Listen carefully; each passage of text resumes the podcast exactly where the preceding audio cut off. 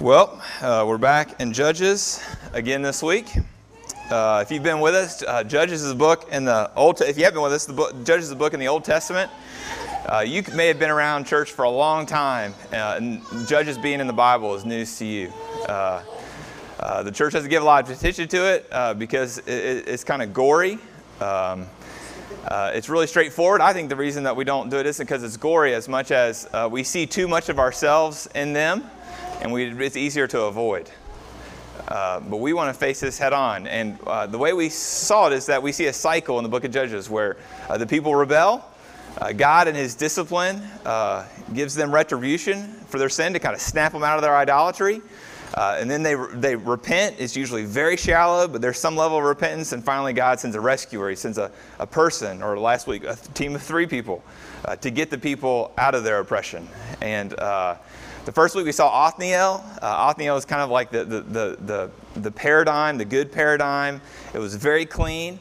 Uh, last week wasn't so clean uh, with Deborah and Barak and Jael. Uh, and then this week, uh, it's not going to be clean at all. Uh, Gideon is a mess. Uh, we've got a couple more weeks with Gideon.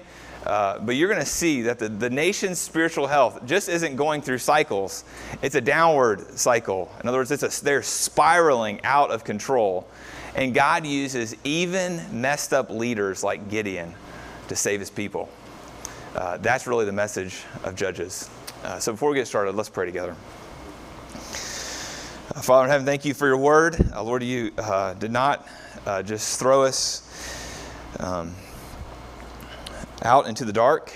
Uh, but Lord, you uh, gave us light for the path in your word. Lord, you showed us in your word what you're like, what we're like, and what the world's like. Uh, so I, I, pray that you would not just uh, tickle our curiosity, uh, Lord, that you wouldn't just um, make our uh, ears twinge, but Lord, that you would pierce our hearts. Lord, that you would apply your grace. do this through the power of your Holy Spirit, even now. In Christ's name, amen.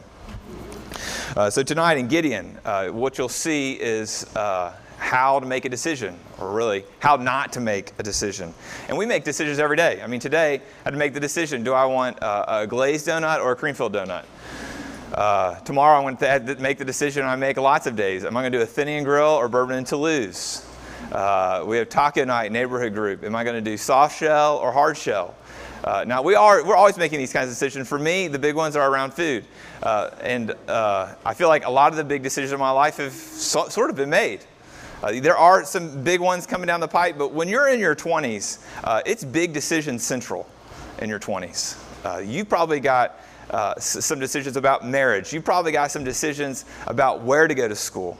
Uh, you've probably got decisions on where you're going to live. You've got decisions about what church are you going to end up at. These are all big decisions. So how do we make those decisions? Years ago, um, I was when I was on campus uh, with a ministry called Young Life, doing college ministry. Uh, there was a freshman I was getting to know, and this freshman, like all other college freshmen, was having a rough time. Uh, if you ever meet a college freshman in your life, even if you, you birth one, uh, they, they get to 18 or 19 and they happen to go to college, uh, you'll find out that they're going to have a hard year. Uh, you can look back to your freshman year or when you were 18 or 19 and say, that was a tough year. Um, this person was no different. This person was from out of state. Uh, they were far from family, uh, had a difficult path of, uh, of, of, studies. Uh, they lived with a complete stranger. Uh, and most importantly, they were away from their girlfriend. And, um, and so, the, so the, the, first semester was coming to an end, and, uh, and he was expressing interest in transferring back closer to home. And I said, Man, I'd love to pray with you about that. So we were praying about it, talking about it. And he comes to one of our times together and he goes, You won't believe it, man. I know exactly what I'm going to do. I'm going to transfer. And I was like, wow, that's pretty abrupt. Uh, so what happened? He said, I got a sign. He said, I was praying about this when I was walking here to meet you, and somebody was wearing a hooded sweatshirt with a college logo that I'm thinking about transferring to. That's a sign. I'm going to do it. And I was like, man, that's not a good idea. but is that how we get signs? You know, even right now, holding Lydia, every time I hold a baby, I think, hey, could we have another one? Is that a sign? Because I hold a baby, does that mean we need to have another baby? But isn't this the way we think about making decisions? Um, frequently, uh, Christians, we've looked for signs, whether in the form of holding a baby or in a college logo sweatshirt. Uh, we use this language of opening a door and closing a door, of reading the tea leaves of God's, God's uh, will for our life to make a decision that somehow He's hidden it from us and we have to find ways for Him to disclose it to us. And Judges 6, verses 36 to 40, is a passage that's frequently referred to of how we are to make decisions Christianly. So let's read it together.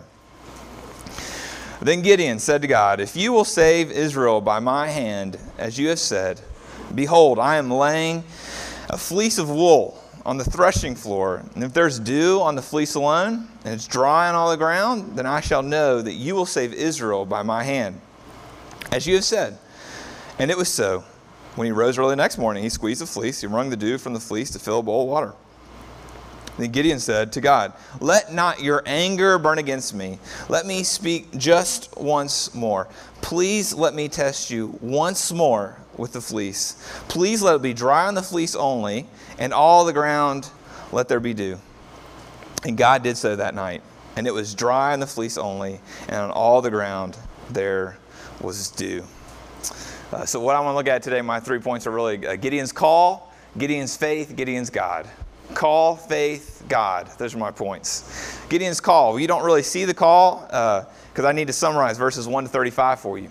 Uh, in verse 1, you see the common refrain Israel did, did what was wrong and what was evil in the sight of the Lord. Cycle, the first one. You, you get this, the, the second part of the cycle when it says God sends the Midianites to oppress his people. Well, the Midianites, they don't oppress in a military sense. What they do is they go in uh, and after harvest each year and they rob all their crops uh, from God's people. So God's people are left destitute, they're left hungry. And so what do they do? The next cycle, they cry out to the Lord. And the next part is they send a, God sends a rescuer, and he sends this man named Gideon. Gideon. What kind of leader was Gideon? Well, he was weak. Uh, he was immature. He was not a leader with conviction. And so, what God has to do over and over and over again, because this is the kind of leader he's working with, he's got to give Gideon assurances. So, he gives them here just a few uh, that, that, happened before the text uh, that we just read. Verse 12 of chapter 6 God calls him a mighty warrior. That's an assurance. Uh, verse 14 God says to Gideon, Go in the strength that you have and save Israel. Verse 16, the Lord promises his empowering presence and his victory to Gideon.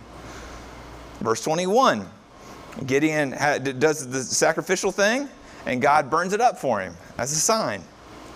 Verse 23, uh, the Lord promises Gideon that he won't die. So, over and over and over again, he's trying to assure Gideon that what he's calling him to do the guy's going to fall through. And he had a two part task. The first part of his task was that he was supposed to raise up an army and go fight the Midianites. The second part of his task was that he's supposed to tear down, uh, t- tear down the, the, worship structures that were set up among God's people. And before we get to verse 36, we see that Gideon actually does that. He does that second part. He goes and tears down, uh, t- tears down the worship structures uh, that, that God's people were worshiping at. But that's not enough for him. He needs even more. And that's how we get to verse 36. And in Gideon, you don't see any other judge that gets more divine assurance than him. But you also don't see anybody who displays more doubt than Gideon. Gideon's the only judge to whom God directly speaks. But it just doesn't seem to have any effect on him. And after all these assurances, he still asks for a sign. So, are you beginning to see your inner Gideon? Do you know what God's really clearly called you to do, but you just don't want to do it? And it's just easier to ask for a sign. I think one of those areas is when it comes to forgiveness. Uh, we don't want to forgive other people, so we do one of two things. We either take flight or we fight. We take flight because we want to avoid the conflict, not forgive the person. We don't want to engage into a, a kind of confrontation and extend them love. Uh, but at the same time, we want to fight the other person. Maybe that's your response. Maybe instead of offering forgiveness, you want justice. But God's given us a third way, and it's the way of forgiveness. And it demands that we love the other person. It also demands that we take responsibility that one of the reasons for this broken relationship has something to do with me. God's clearly called us to do this in His Word over and over and over again, yet we look for a sign. And it's usually the person, who's offend- the, the person who we're offended by coming to us and begging us for mercy. Where the scriptures paint a totally different picture of how restoration and broken relationships happen. It's the, for the person who's been offended to offer grace to the offender. Forgiveness. I think the second part is evangelism.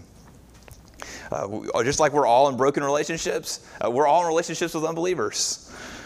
Whether it's a coworker, maybe it's a neighbor, maybe it's a classmate, maybe it's a family member. And it's intimidating to think about sharing our faith with them. Anybody who says that it's easy to share your faith is delusional. They're lying to you. But at the same time, we don't need a sign. We don't need a sign to pray for the unbeliever. We don't need a sign to share our lives with an unbeliever. And we don't need a sign to verbally proclaim the gospel to an unbeliever. But isn't that what we do?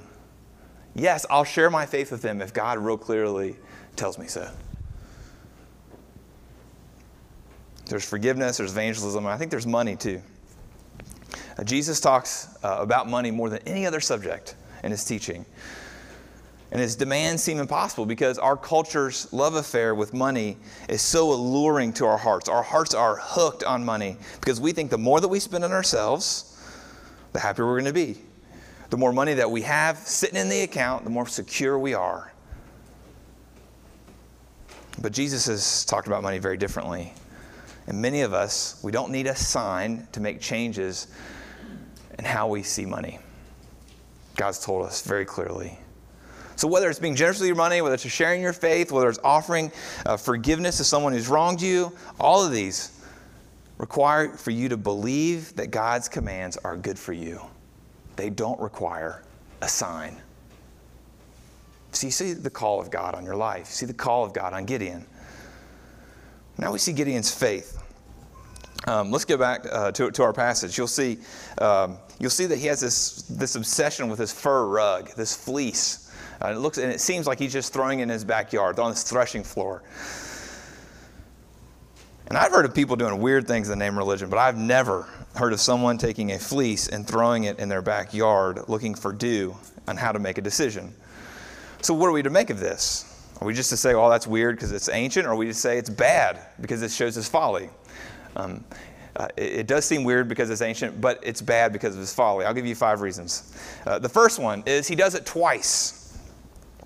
Gideon doesn't just ask for one sign, which God does in fact answer, but he asks for two. And the first sign was that the fleece alone would be wet while the ground around it would be dry. The second one is that the fleece would be dry while the ground around it would be wet. And so testing God once would be enough to qualify Gideon as a coward. But twice shows us the true condition of his heart.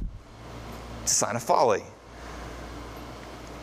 The second reason I think it's a sign of folly is that all the assurances that I listed off before that happened earlier in the passage, verses 1 to 35, and if you don't read this section, we haven't, I just need you to trust me, I'm summarizing it well, um, then you could deduce uh, that this practice of Gideon throwing a fleece wasn't all that out of order. But when you look at the multiple assurances that God gives Gideon in the context with his request for a sign in our passage, you see its true lack of faith. The third reason is it's a pagan practice. Uh, in other ancient Near Eastern religions, uh, throwing a fleece and asking for, for it to be wet was commonplace. So what we see is that Gideon is he's co-opted this pagan practice into the use of Israelite religion, and God would find it appalling. Fourth reason, in verse 39, uh, it says that Gideon was testing God. Now, testing the scriptures aren't always bad. God can test you, you can test somebody else, but you can't test God. That's forbidden. That's Deuteronomy 6:16. because what testing God does is it really is just an act of defiance. And it displeases God because it calls his goodness into question. But we have it right there, verse 39, that Gideon was testing God. And the last one, this is also verse 39. You see it in there? It says, Don't, this is Gideon praying, don't let your anger burn against me. so Gideon knew he was doing something that should tick God off. He knows the intentions of his own heart. He knows he's insecure. He knows he's disturbingly timid. He knows he's a mess. He knows that he's one big ball of doubt. So, what's Gideon doing? He's using every means necessary to get out of doing what God had called him to do. thinking about this text, thinking about, man, what's going on beneath the surface for Gideon? Is it enough to just kind of add the 11th commandment, thou shalt not use fleeces uh, to determine decisions in your life? Is that the thing to do? No, I think the thing to ask is, what's going on with Gideon's heart? And if you read chapter 6, 7, and 8, what you're going to see is that, yes, Gideon is a fool, but he's a fool because he's a control freak. He only does things if he's certain of how they're going to turn out.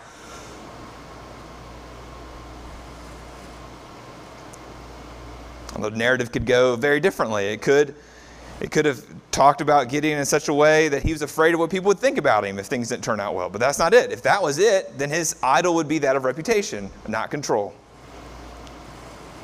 The narrative could go differently, and he, you, we could see Gideon trying to recruit somebody else to take his place. Maybe Jael. I mean, she had the tent peg thing going. Maybe she could step in here and do the Midianites. That's not how the narrative goes. If that was how it went, then he, you could say, well, he just wanted an easy, comfortable life. But it doesn't. This insecure ball of doubt who needs assurance after assurance after assurance is a control freak. His idol is control. So, what's beneath your lack of faith? Why is it that you won't do what God has called you to do? Is it comfort? Is it your reputation? Is it power? Is it control? Why are you stuck? We don't like to think like this because it's easier to address our behaviors, it's easier to address what's on the surface. And then when we do that, we never get to the root problem in our hearts. But even if you do get to the root problem of your hearts, you need more. You need the grace of God. And that's what we see in Gideon's God. Gideon's God is extremely gracious. Because what you see is a God who answers his signs. You could read, and that's why people, some people read this and say, well, I'm just going to throw out a fleece. I, essentially, what they're saying, they're, they're, they do not say that. They're, they're not really going to throw out a fleece, but they're going to, they're going to essentially test God. They're going to come up with their own tests. And if God works with their circumstances in a certain uh, foreseen way, then they'll know that's how they're supposed to do something. Because if Gideon did it, why can't I? But I don't think that necessarily condones us asking for signs just because God gives us what we gives Gideon what he asked for. So there's a tension here. Gideon asked for signs out of folly, but God answers them. And I think the only way that you can resolve these two things is to say that God is exceedingly gracious with Gideon. See, not only does he not punish Gideon for his lack of faith, but he condescends to Gideon's requests. God stooped down to Gideon's level and he reassured his heart, even though his heart was full of unbelief. God was patient with Gideon and his weakness. And Gideon's lack of immaturity did not restrict God's blessing of him. So this tension is resolved via grace. Doesn't this remind you of Jesus a bit? Think about what his people were asking for uh, before, he, before his incarnation. They're asking that David would, would come again, that the Messiah would come again, and that he would restructure the nation the way it once was under the reign of David. Would the Messiah come and set all things right? Kick these Romans out. We're sick of being oppressed by them. And it sure looks like that God answers their prayers because the Messiah does come. But Jesus doesn't give them what they ask for. And because Jesus doesn't give them what they ask for, he comes in a totally different manner. His very own people do not receive him. But just because the people asked with wrong motivations, it didn't keep God from answering their prayer. See, Jesus is merciful. He's merciful not only because he chose to withhold punishment from us, but he's merciful to us because he condescends to us as God in the flesh. And he lived the life that we should have lived, one of complete obedience. And he died the death that we should have died, taking our debt upon him on the cross. And he rose again. He defeated sin, death, hell, and Satan by his resurrection. And friends, this is the sign that we bank our life on. It's not a fleece, it's this. We live our lives in faith to this revelation. And what our lack of bold decision, what it shows us is that we what we want is something in the future when what God's given us is something that's in the past. He's calling for us to trust him in the future because of what he's revealed to us in the past. But as Christians, as we look to these past events, as we move forward, we don't trust signs, we trust the gospel. It doesn't mean that nothing practical can be said about how to make a decision about job, about family, and about school. There are practical things to say. So, how does God practically lead us? Well, clearly, it's not through signs. See, demanding a sign, it doesn't require any work, it doesn't require any discipline, it doesn't require any character development. God's way forward is very different. It feels more risky. And the clarity that signs provide take out this element of adventure. Control freaks like Gideon, they don't do adventure. But adventure requires wisdom, not signs. And wisdom is the good sense. It's the shrewd judgment of a heart that's been trained by God, been trained by His Spirit. And, our, and the Spirit doesn't transcend our mental disciplines. It doesn't transcend analyzing alternatives. It doesn't transcend calculating consequences or weighing priorities or balancing pros and cons or taking and weighing evidence. The Spirit works through these very ordinary means to guide us. And these means are listed all throughout the Proverbs. I'll give you three prayer, people, and providence. Prayer. Proverbs 14 12 says this There is a way that seems right to a man, but its end is the way of death. There's a way that seems right to a man, but in the end it leads to death. In other words, you could be very convinced that the way forward in your life is a good thing when actually you're just going to fall off the cliff. Why? It's because your heart is self deceived. My heart is self deceived. But when you go to God in prayer with your heart and you say, God, will you expose my motives for why this alternative that lays out into my future is very exciting or cause a lot of fear in me? And one thing that God will do is expose your motives. That's the role of prayer. Then there's people. Proverbs uh, over and over again is replete with admonitions to accept rebuke, to accept instruction, to seek guidance. And this rebuke, this guidance, this instruction that comes from God is through people. Listen to these Proverbs 10 17. Whoever heeds instruction is on the path to life, but he who rejects reproof leads others astray. Proverbs 12 15. The way of a fool is right in his own eyes, but a wise man listens to advice. See the difference? You can be over here, make decisions on your own, and it's going to seem right in your own eyes but you're really a fool.